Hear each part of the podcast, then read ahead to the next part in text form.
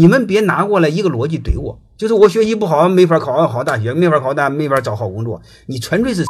你转不过弯来吗？谁告诉你学习好能找到好工作的？谁告诉你职场那边老板都喜欢学习好的？真正职场老板喜欢能做成事儿的，真正能做成事儿的是学习好的吗？我问你一句话：你认识的高考状元有几个成事儿的？高考状元有几个是老板的？真正一辈子受用的是他的健康的身体和良好的性格，然后其次才是学习好、成绩好。他首先是性格健康、热爱生活，他学习再怎么着，他也差不哪去。然后他这个受挫能力比较强，他有自己的爱好，他将来在社会上哥们儿是掉不哪去。你看我教育我儿子，第一就是学会做事儿，然后再有是陪在一起做事儿，然后鼓励他做事儿，做成做不成都不重要，然后在做事儿中找感觉，在做事儿中找到自己的强项，在做事儿中学会和别人合作，这就够了嘛。